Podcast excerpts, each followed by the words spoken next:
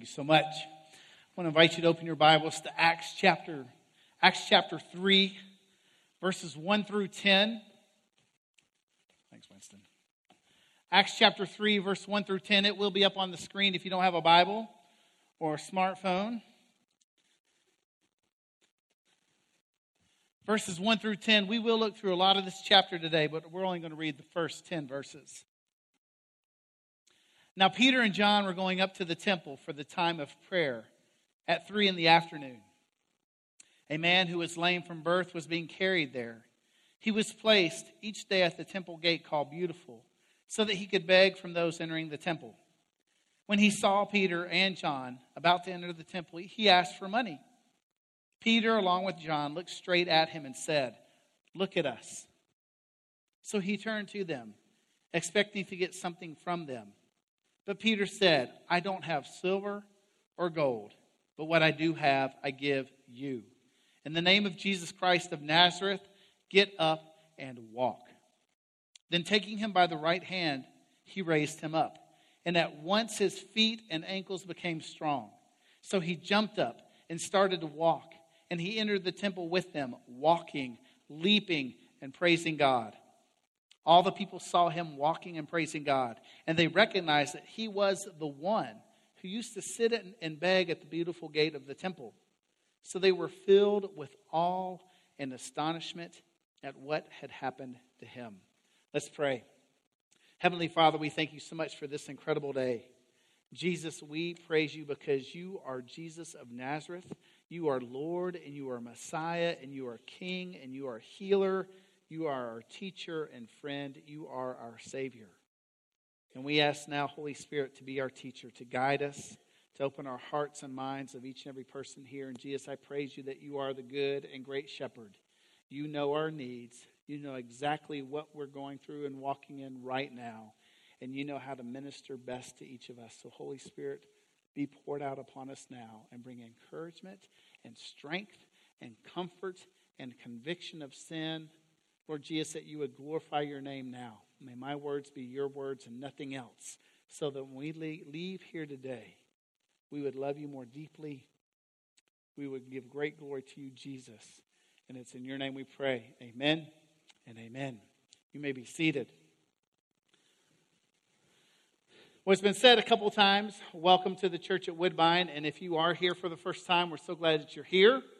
And we started last week a very short sermon series out of the book of Acts. And I want to encourage you, I think Winston shared it last week. I want to encourage you, read the entire book of Acts this month. We're only going to spend four weeks on the book, and it's an amazing book. It is my favorite book of the Bible. So is Hebrews, and so is Luke, but no. The book of Acts is an incredible book, and there's 28 chapters in it. So we're going to be going four weeks. So, hey, 28 days. If you haven't started the book of Acts, you'll just have to read a couple chapters extra each day to catch up. But Acts 1 through 28. Right now, we're going to land just here on chapter 3. And I want to give a little bit of background, just what's going on in this book. Jesus has already died, he was buried, he rose from the dead, and he ascended. We just celebrated Holy Week a couple weeks ago. We just celebrated Resurrection Sunday two Sundays ago. And so for the next four weeks, we're going through the book of Acts. Right here in chapter 3 is a couple weeks after Pentecost. Pentecost is when the Holy Spirit came down upon about 120 believers, filled them with His presence, and Holy Spirit is God Himself. They began to speak in tongues. They went out onto the street. People thought they were drunk.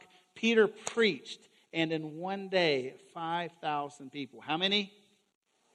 Oh, that, y'all don't sound excited at all. 5,000 people. Think about 5,000 people in one day becoming part of the church. So you have 12 apostles and 100 people, 120 people. Think of how busy they are going to be with 5,000 new believers all on their hands. Think about it. Just families and teenagers and kids and widows, pagans, Jewish people that now need to learn all about Jesus. So, can you imagine how busy Peter and John and the rest of the apostles are, and how much is going on there in Jerusalem? Think of the turmoil that's going on. They killed Jesus. The Romans and the Jewish leaders were so upset they crucified Jesus. And just very few weeks after that, you've got 5,000 Jesus freaks. Totally excited about Jesus. So think about what's going on in the life of Peter and John. Last week, Winston shared with us four things about bearing witness. In Acts chapter 1, verse 8, Jesus tells the apostles, You will receive power. Say it power. And the Greek word is dunamai, and I'm probably pronouncing it in Spanish, so sorry. Dunamis, it means dynamite power. You will receive dynamite power when the Holy Spirit comes upon you, and you will be my witnesses. In Jerusalem, Judea, and Samaria. Judea was the region north of Jerusalem. Samaria was in between Jerusalem and Judea. It's like these concentric circles that go out. You'll be my witnesses in Jerusalem, Samaria, Judea, and to the ends of the earth. We're called to be witnesses. We don't go do evangelism. I can remember in college, I'd go to the junior college down the street because I went to a little Christian college where everybody was a Christian, supposedly. So we'd go to the pagan junior college and we would cold turkey people. I'd have a clipboard with all these questions and I was basically tricking them in to get into a spiritual conversation. Had some good ones, also had some people cuss me out. And I won't tell you what they told me, but they talked a whole lot about stuff that I'm not going to repeat. Sorry. And I'd walk away very justified. Jesus said I get persecuted. But unfortunately, I was probably more obnoxious for the gospel than I was actually a loving testimony and witness of who Jesus is. We are called to be witnesses. We don't go do evangelism, we are evangelism because Jesus lives inside of us. When people see us, they should see Jesus. How hard does an apple tree need to work to produce apples? How hard would an apple tree have to work to produce onions? Really hard. Good job, Mike. If we are naturally abiding in Christ every day, allowing His Spirit to flow in and through us, we will naturally be His witnesses. And Winston challenges us with four things. We're to bear witness in the power, dunamai, dunamis, whatever it is, dynamite power of who? Holy Spirit. That is God living inside of us. Think about it. If you love Jesus, if you've put your faith in Christ, the promise is Holy Spirit, who is God Himself, abides in you, lives in you. Think about that. Think about how powerful and amazing that truth is. And we're to bear witness of power of Holy Spirit living inside of us. The second thing is we're to bear witness to Jesus as a real person. Jesus lived. He was born in Bethlehem, raised in Nazareth. He was crucified in Jerusalem. He rose from the dead right outside of Jerusalem. And he ascended back to heaven. Jesus is more real than your hands that you can see in front of you. The fourth thing we're bear, to bear witness to is the Lord and Messiah with everyone. Everyone we come in contact with, we are commanded and we have the incredible privilege to be his witnesses proclaiming who Jesus is. He is Lord, he is Messiah, he's Savior of the world. Today we're going to talk about your story. You have a story, and I have a story. And one of the questions I'm going to ask at the end of the service is How is Jesus changing you? How is Jesus working in your life? But before we do that, I got another question. Over the past hundred years, what has been the most influential piece of technology that's been created over the past hundred years. Internet, the airplane that was created, actually invented actually 150 years ago. The automobile, the train, the microwave, the TV, the cell phone, the smartphone. I have a real good friend in Mexico. He would always say, uh, teléfonos. What do you call smartphones in Spanish? Teléfono, yeah, te hace tonta la gente. Smartphones make smart people dumb. And he, would, he didn't have one. I don't even know if he still has one or not. But when I look at this phone here, think about if you don't have a cell phone, you are blessed. Because I know there are some people in here who don't have cell phones. You are blessed beyond belief. How much has this little thing changed your life in the past five, ten years? How much has it changed your family? How much has it changed our society? Any restaurant you go to, any coffee shop you go to, anywhere you go, you'll see families sitting together around the table. And they probably got their tongues sticking out, uh, and they're all on their phone. This is an incredible piece of technology. It's incredible. It's powerful, and it can be used for God's glory, and it ain't going away. I wish it would, but I've really struggled coming back into this culture with smartphones and cell phones. But I, I was thinking about how is Jesus changing you? That challenge question I'm going to give all of us. How is Jesus changing you? I began to think, how has our smartphone changed us? So every time you think of your smartphone, if you got one, I pray that you'll also ask, how is Jesus changing me? Acts chapter 3.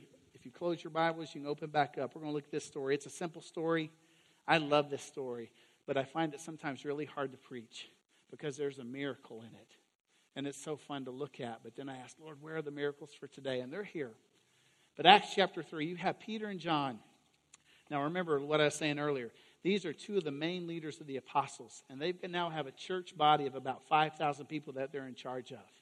Can you imagine the needs and their time constraints and everything that's going on? And we know that Peter was married. We don't know about John. But these are extremely busy men. And it says here in verse, in verse 1 that they're going up to the temple at the ninth hour at 3 p.m. in the afternoon to pray. We have to remember they're still Jewish. They love Jesus and they've given their lives to Jesus, but these are Jewish men, their whole lives. And in the Jewish culture, you prayed corporately three times a day morning, afternoon, and evening. And this is the afternoon prayer time. This is 3 o'clock, and they're going into the temple because they're now living in Jerusalem. There's the temple, which is the central act and place of worship. And both John and Peter are going up there. Just those two little guys are going to pray? No, there's probably hundreds, if not thousands, of people coming into the temple for the time of prayer. And so they're coming in to pray. And they go through this gate called Beautiful. And there's this lame man and it says here in verse chapter 2, in verse 2, that people carry him every day. How many times a week? How many days? Every day. And they place him at the gate to beg for money. So there he is every day, begging for money. He was born lame. We don't know what he had, but he couldn't walk. He was born that way. And it says later on, this man was in his 40s, I think. So could you imagine this man's life?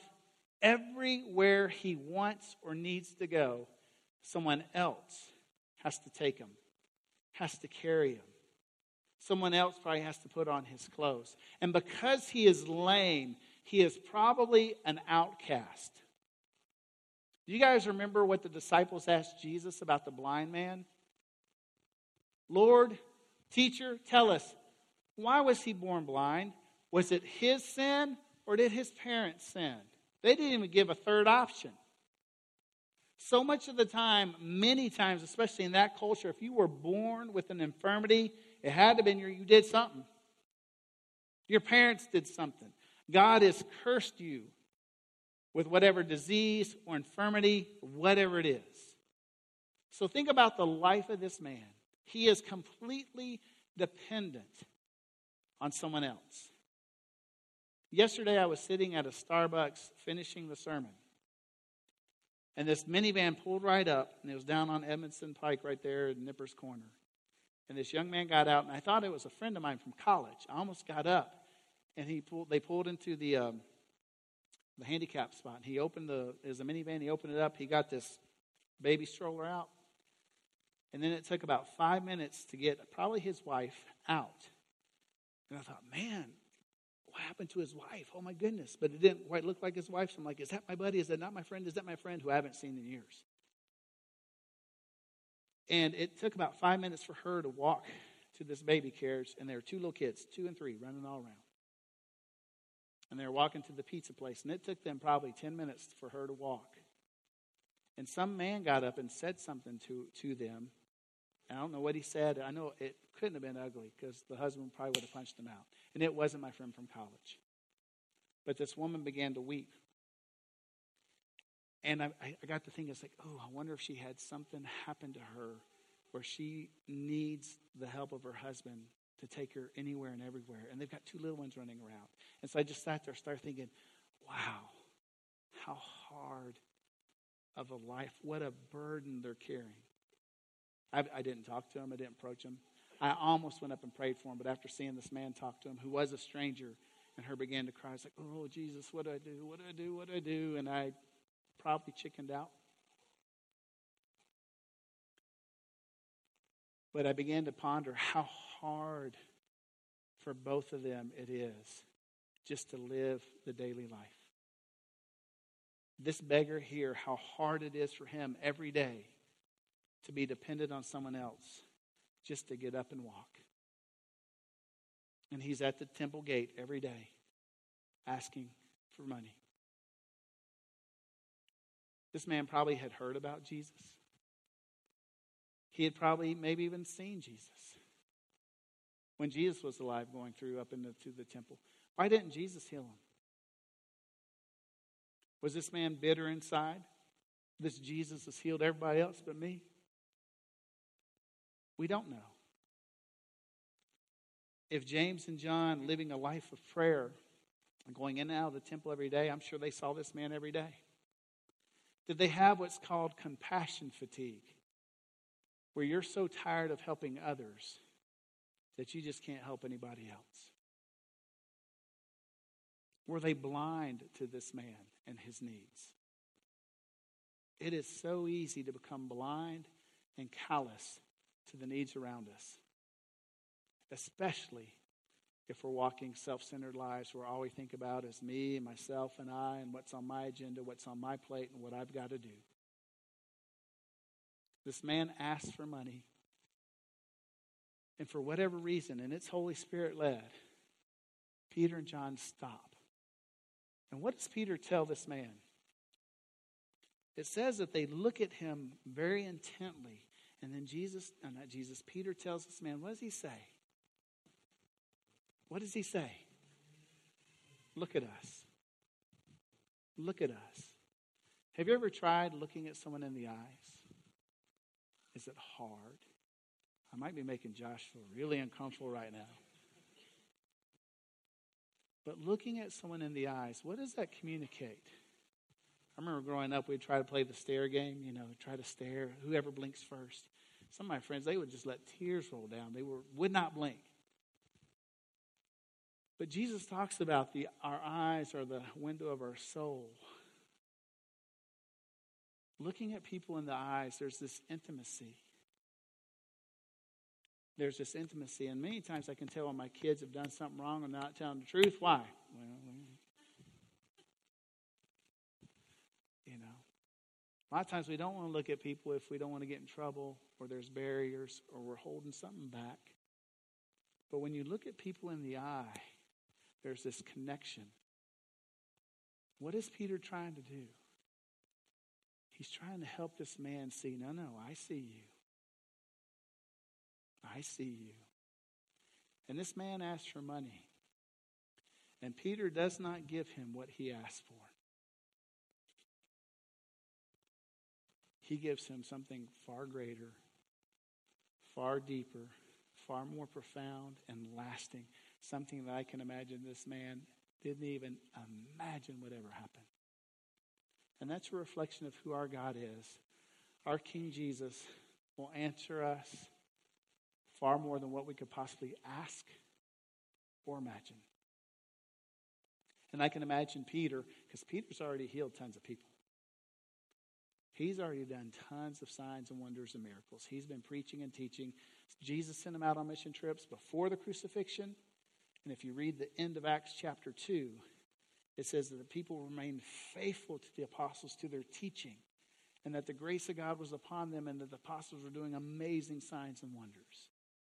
Jesus, Jesus, Peter was a professional at the miraculous because he knew how to walk in the power of Holy Spirit, and God's grace was upon him.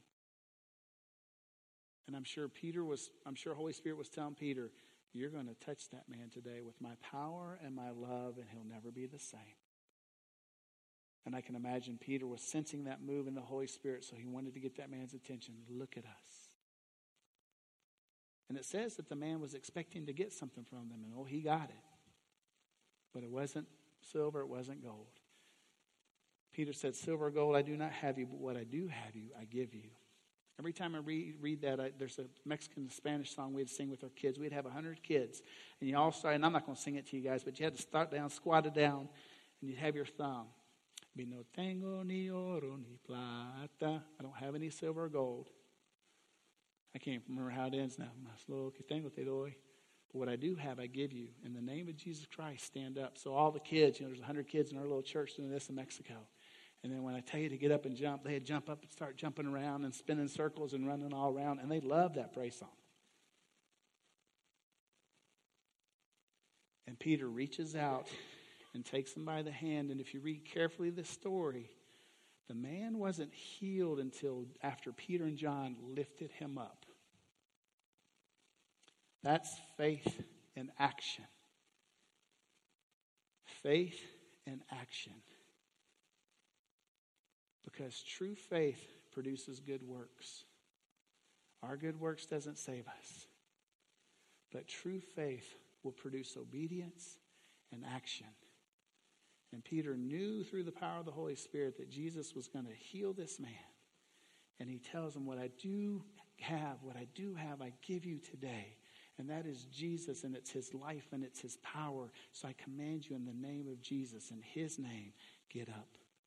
And he takes his hand down and he touches this man, an outcast. He touches him with the power and love of Jesus, and he lifts him up. And it says that his ankles and his feet became strong. And then he starts, this man, they go into the temple, and this man is jumping around. Could you imagine? Could you imagine being healed like that? Jumping around. I mean, I always make the comments when we see somebody score a touchdown or score a goal or they win whatever game, the stands goes crazy. Could you imagine this man for the first time in 40 plus years walking? And it says here, I think it says later on in verse 11,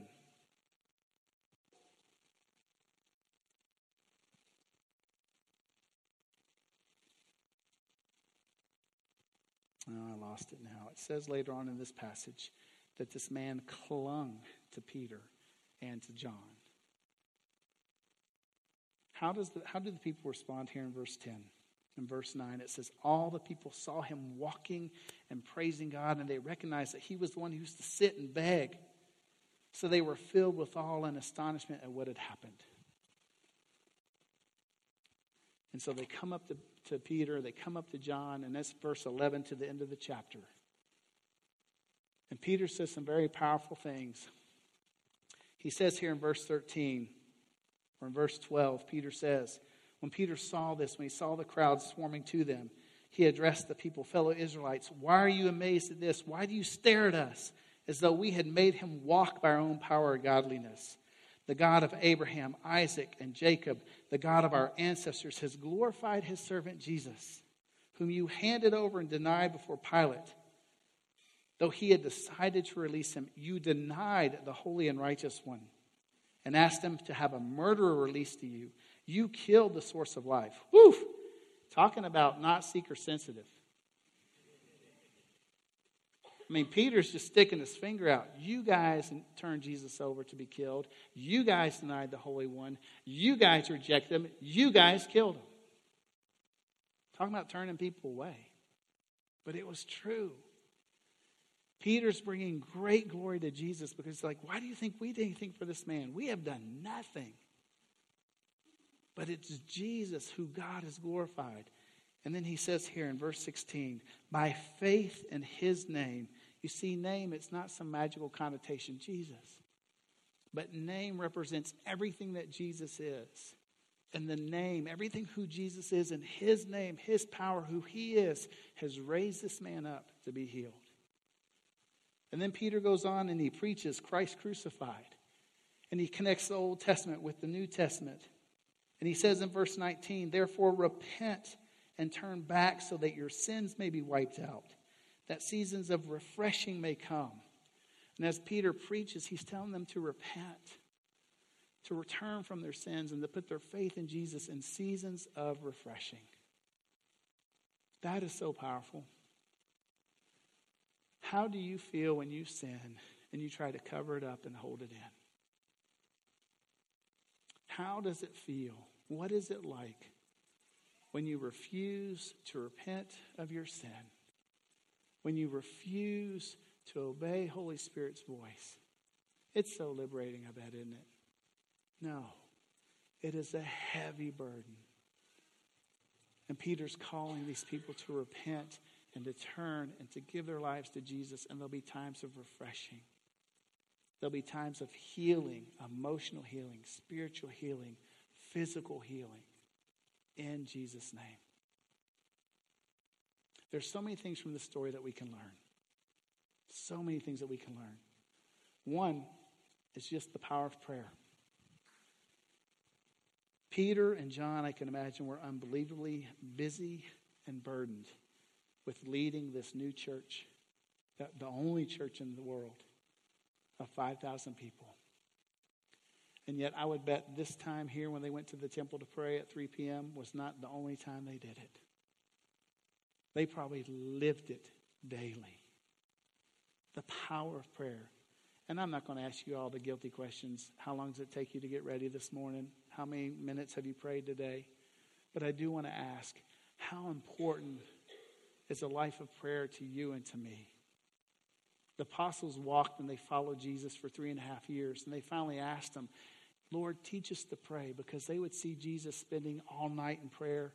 They would see him get up early, early, early before the roosters were even crowing, going to some quiet place and pray. And Jesus was constantly praying, constantly praying. And they finally asked, Lord, teach us to pray. And not just praying privately, just one on one with the Lord, but praying together and corporately. And so Peter and John developed and they developed this lifestyle of prayer. And we do need to ask the question do we truly live a life of prayer? Do we truly see our need for our Heavenly Father and to be in communion with Him? Because prayer is not just this to do list God, give me, give me, give me, I need, I need, I need. But it's this intimacy, it's this intimate relationship with Him in worship and in praise and in thanksgiving and in confession. Sometimes just sitting quietly, not asking for anything, but it's just enjoying His presence. But we're called to live a life of prayer individually and corporately. I read recently that most Americans spend three to four hours a day on their cell phones. It used to be five hours a day in front of the TV. How often do we spend dedicated time with our Heavenly Father? Peter and John lived it. Let's follow that example. The second thing I want to leave you with is this compassion for those in need compassion for the sick, for the hurting, for the outcast. Do you have eyes, the eyes of Jesus, to see others the way he sees them? Do you have Jesus' heart to stop for the one in need in your life and say, Look at us? Do you have, do I have, do we have the compassion of Christ for those around us because God intentionally puts people in our lives so that we can show them the love of Christ. Are our eyes open to that? The third thing is this power in Jesus' name. There is power in Jesus' name. And the word name in this context is who he is as a person. Do we truly believe and live a life expecting to see Holy Spirit, supernatural power to heal the brokenhearted, to heal the sick, to transform lives and marriages, to transform and forgive sins, to draw sinners back to Himself, to bring reconciliation and transformation of people, families, and communities. The gospel is the power of God for the salvation of everyone who believes. The fourth thing is this everyone has a story. Everyone has a story of how Jesus is changing our lives. Now, I admit, this lame man here, not being able to walk, being healed, and rising up and running around, jumping, that's a story. Amen. That is a story. I used to struggle for years because this is my testimony.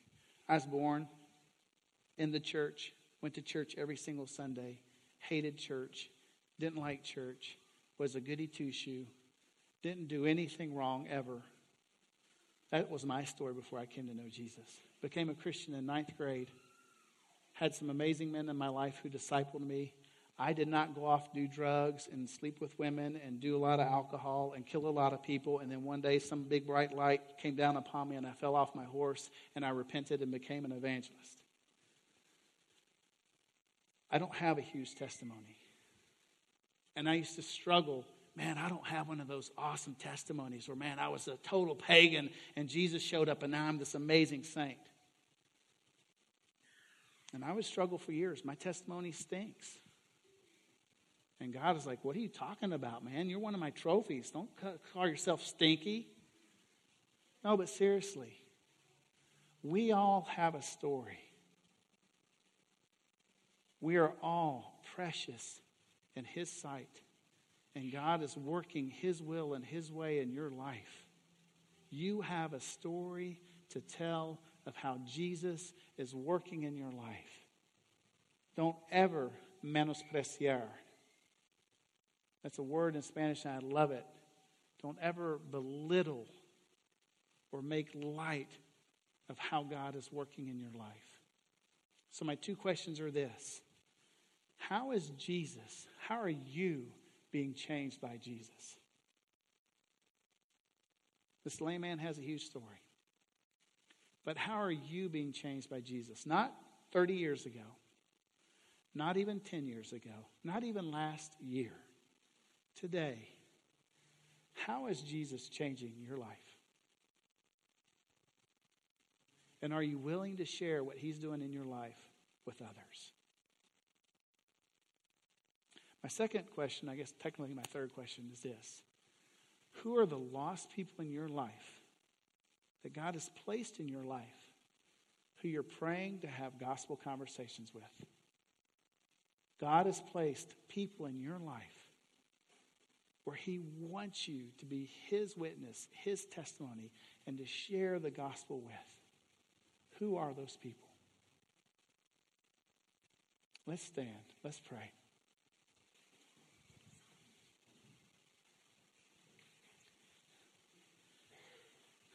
Jesus, I Jesus, you not only took our sin upon yourself and shed your precious blood and died on the cross for our sins, but you rose from the dead and now you've given us your Holy Spirit to empower us to live and walk as you as you walked. And you are changing us day by day and may we never make light of your work in our lives. And Jesus, may we boldly share our story of how you are touching and transforming us. And Lord Jesus, may you open our eyes to see those in our life, those around us, who need to hear of your great love. May we not only pray for those people, but may we stop, look at them in the eye, and give them you, Jesus. Father, we thank you and praise you. We ask these things in your precious name. Amen. We're going to close in this song.